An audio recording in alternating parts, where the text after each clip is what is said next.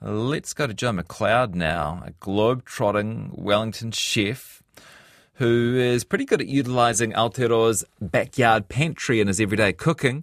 He's worked in fine dining restaurants around the world. He was the first Maori to hold the position of executive chef in New Zealand's parliament. He even cooked for the Queen at the Ritz in London. Uh, and perhaps you remember his TV show Joe's World on a Plate, where he combined world cuisine with local New Zealand ingredients. Well, he's been thinking lately about using traditional Māori methods for gathering and preparing food and taking them mainstream. Uh, he's agreed to join us and um, maybe tell us a bit about how we might do that ourselves. Hi, Joe. Kia ora. Kia ora. Kia ora. Love to have you on the show. Do you think we might be ready. Um, it's always been something uh, a little bit separate, I think, in New Zealand. This idea of Maori cuisine over here, and then cuisine that we eat at restaurants or cuisine that we do at home over here. But do you think it's time for the two to merge? Yes.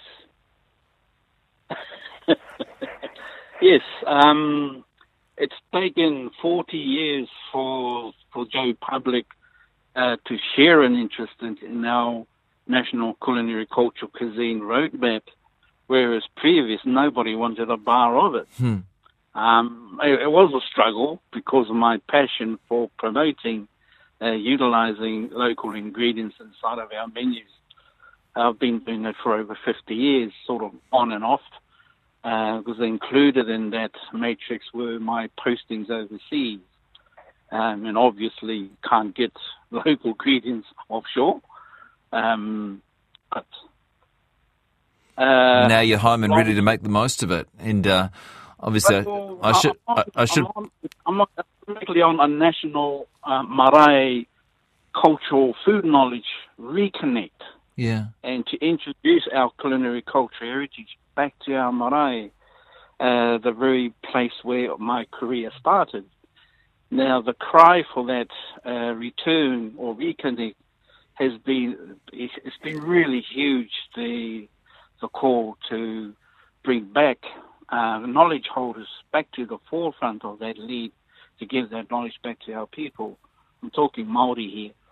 Um, and and also I'm working with our National Chefs uh, Federation, Ngā Tohunga Tūmau, same issue, reconnecting them to our culinary cultural heritage uh, which isn't mainstream, but it's heading towards a mainstream interest. Yeah. Foraging. Foraging is a huge is in huge demand too. But what are we foraging for is the question. Do people know foraging for is the next question. The answer to that is no. um, what they, I like about your cooking, Joe, what I like about your cooking is your tips are really practical. And um, and here's one: um, start with bread how can we um, uh, create bread in a way that is sort of learning from, drawing from some of that uh, traditional Maori cuisine? The um, a lot of the berries that were harvested and milled and turned into a flour product uh, go using the old classical methodology. We can't eat it. Yes, we, we, it's too pure, potent, and it needs to be mellowed down by incorporating our seed um, flour into a yeast uh, compound, a yeast mixture, so that it's a lot more palatable to today's taste. Um, I've cooked a lot of our breads following the original classical Maori format. It was disgusting. I, I don't mind saying that because I, have actually lived it and tried it. I said, oh God, how could they eat this awful stuff? But if we go back 400 years, that's all they had. Yeah. And their tummies were tuned to that. Yeah, yeah, uh, yeah. But you're not opposed to uh, to borrowing from some modern advances if it makes it taste better. Oh, absolutely not. No. I'm all for moving things forward, but I am also mindful of protecting our original yeah. culinary cultural heritage so that that's not lost. And if we want to go back, we can. What do you forage for, Joe?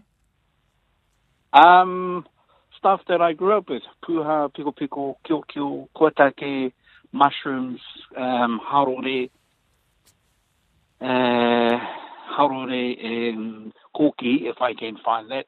Koki, that's um, Captain Cook spinach.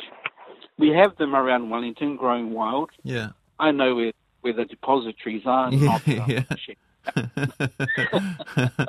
and um, they are there. and and what, about, what? Sorry, I've got a delay. That's why I keep talking over you, Joe. Apologies. Go ahead. That's okay. What was that? Um, I was going to ask you about when you go to the butcher. Any tips?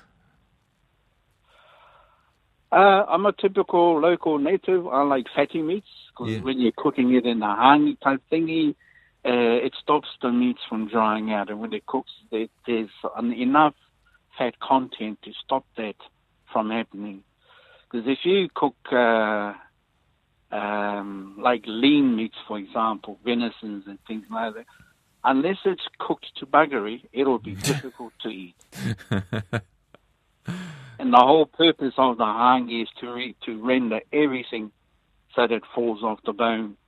But having said that, by merging those primary ingredients with um, native plants, fauna, and flora, uh, you uh, you are enwrapping the tenderization, color, coloration, and flavors and that from the forest to the food to the plate.